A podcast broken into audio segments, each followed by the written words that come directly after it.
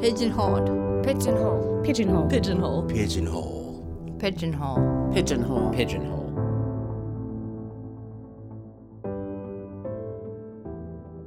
So in the beginning, let me tell you, someone would ask me, How do you like this movie? What did you think about this movie? And I told them every time, I said, Look, the movie automatically starts off with like three stars if it has description.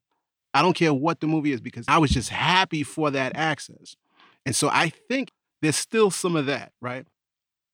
They say like you're not supposed to notice the description, but I kind of like when I do notice it because it might be a small phrase and it really paints that picture. And so I'm like, oh, that was good. Like I got that image. I know. I'm like, I don't even need to see that. This is better than me seeing it. Like I got it, right? But I've seen a couple of things where they include the camera angles, and I really do like that because it was a choice. It was a choice made by the director, and there's meaning behind it. So, me knowing it, I form that image in my head. So, if they say, you know, it's a camera angle from above and the two people are talking in a park, that's what I see. They don't necessarily need to tell me the rest of the park, but I have an image of that park in my mind. So I'm I'm there. I'm riding along with everyone else, right?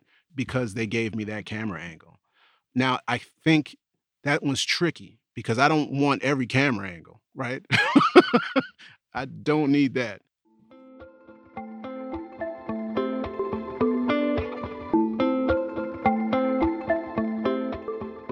Okay, this is good. This is really, really good to get the opinion of an audio description user of what they like to hear. Yes, this is one person's opinion, but it's where you start because the book learning of audio description training can't be considered enough. And things like camera angles was something we talked about in my classes. Is that too mechanical? Is it useful? Or is it distracting? The other thing was facial expressions. Oh, with the facial expressions. So I asked him, Well, I know what my teachers taught me, but what do you think? Am I supposed to say, the person looks sad? Or should I say, the person has their eyebrows furrowed, their lips held tight, and their eyes cast downward? I was taught I'm not ever supposed to tell you how someone feels, but to just focus on what I see on their face.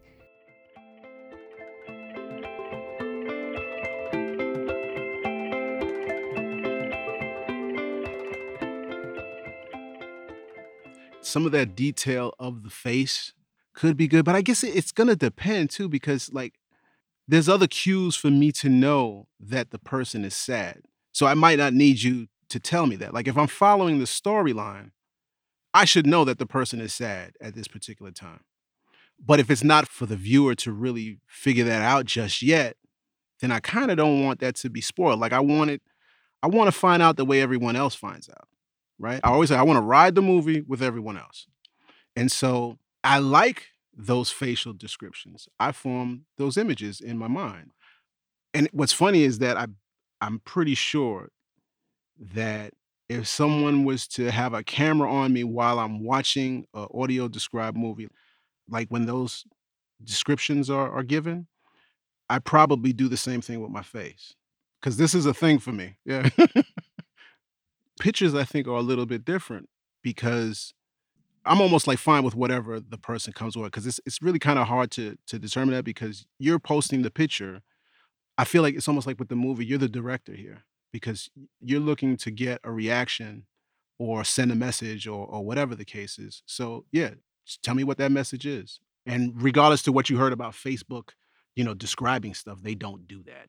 You know, they don't get into that. Like, so, you know, they supposedly do like uh, automatic descriptions or whatever the heck they do. Like, quote, image may contain two people, smiling, sunglasses, sky, outdoor, water. I got that from an article talking about this feature, but Tasha Rayella, a blind person I follow on social media, wrote an article and showed an example of the auto-generated description that said, quote, image may contain outdoor, end quote. Hmm. For what it's worth, the first one was two smiling people in sunglasses posing for a selfie on a cliff overlooking the beach. The second one was a waterfall shot with a slow shutter speed so that the water looked like a smooth blur rather than individual drops falling. But I digress. May contain outdoor. Yeah, it's like thanks.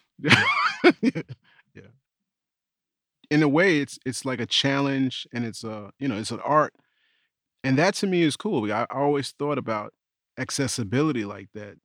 If you give a challenge to a programmer, man, they're gonna go for it. And so I always thought, like, you know, when it comes to access to information, accessing the web, if we posed it like a challenge, maybe we would get more. I don't know. Maybe we would.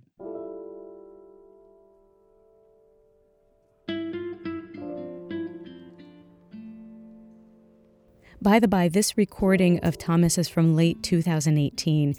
And while everything he talks about is just as relevant as it was when we recorded, there's something that I want to add before this next thing he says. Here we go. Right now, an enormous number of people who can are sheltering in place to avoid contracting and spreading COVID 19. This public health crisis and the U.S.'s miserably inadequate response are leading to ever soaring rates of people living in fear, panic, trauma, grief, and anxiety.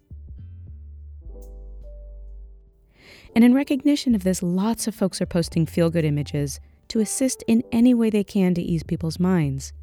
You know what I'm talking about the baby sloths in a bucket, the kitten toe beans, the lion hugging the guy, ridiculously satirical memes.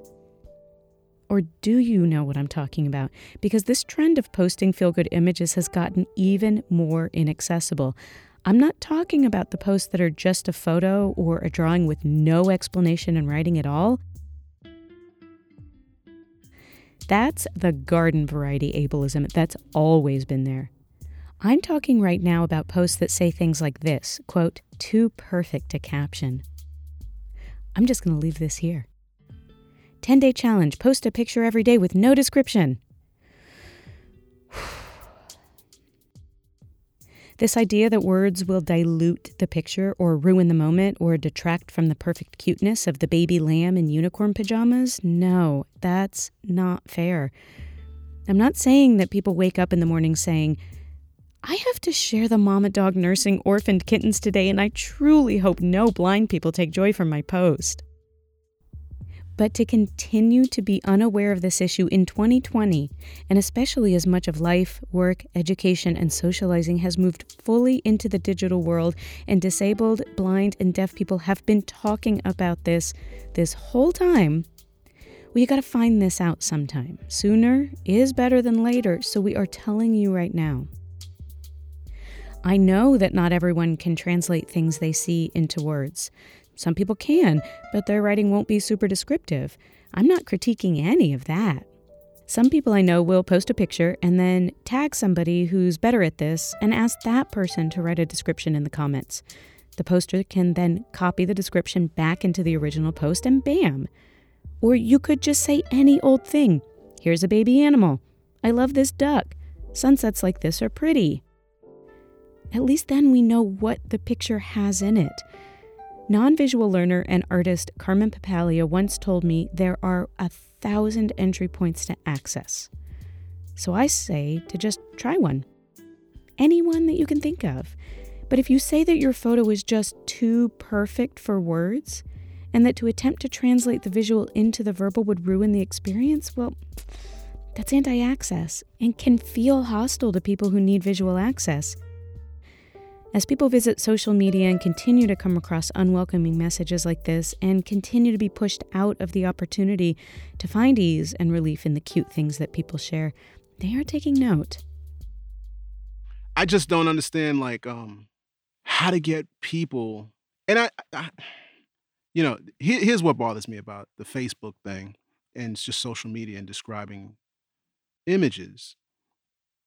The other day, I got so much joy from this one. It, was just amazing to me, like how I got joy out of it because, uh, you know, it was just, I was just like waking up and I think I grabbed my phone and I opened up Twitter, right? And like the first thing, it was an image and the person described it.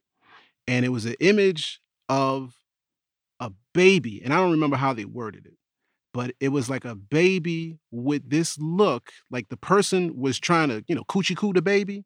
And the baby had this look like, get out of my face, right? Like, like you see that? And it's like, who who would not laugh? You I know what that looks like. And even just even if I didn't, I mean, you can imagine whatever, but it was so cool. And like I was like, wow, this was really nice. Like I had access to that. It did what it was supposed to do for the person who would just open it up and look at it. It made me laugh, right? Made me laugh. I just get so upset when it's people that I know who know and and then may even come and ask me about, you know, mention it and they post a picture with nothing. With nothing. And it's like I'm not going to ask you 50 times to post a picture with a description. I'm just not going to do it. But it bothers me more if people are posting knowing that I might be on the other side of this and you don't describe it. You don't make it accessible for me. And then, especially if you're going to refer to it later, you know what I mean? Then he turns it around and asks me a question during his interview. Can you believe it? He asked me what I would think of synthesized audio description on a test run that Netflix was doing on this one show called Shot in the Dark. I gave my gut answer that, ugh, no, I would not like that. I would be so turned off by a computer voice doing the audio description. How computery. This is what I mean by a computery voice. The thing that jumped out at me, first of all, that I like without even listening to it, because I'm a proponent of this, is the fact that they're experimenting. To me, that's good, right? Because they're thinking about audio description. The way I look at it is that most likely and I don't know this, but I'm thinking that this would give access to older content that was not described. It's a faster way to produce that, and it's a more economical way to produce it. Um, so that was my first reaction. So I'm I'm open. I'm open to it. Now I'm probably more familiar with synthesized speech uh, because I use it. For folks who do use that, our reactions are going to be different. So if you're not familiar with it, you're not going to like it at all. And I mean, there's so many different voices available now, and they really do um, have a human sounding voice more so than before. My entry into screen readers, which is about 15 years ago, they they've improved.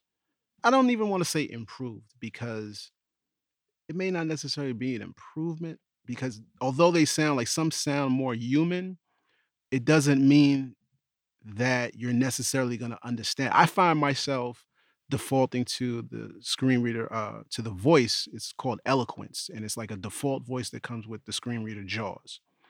Most people would describe it as robotic but to me it's very clear.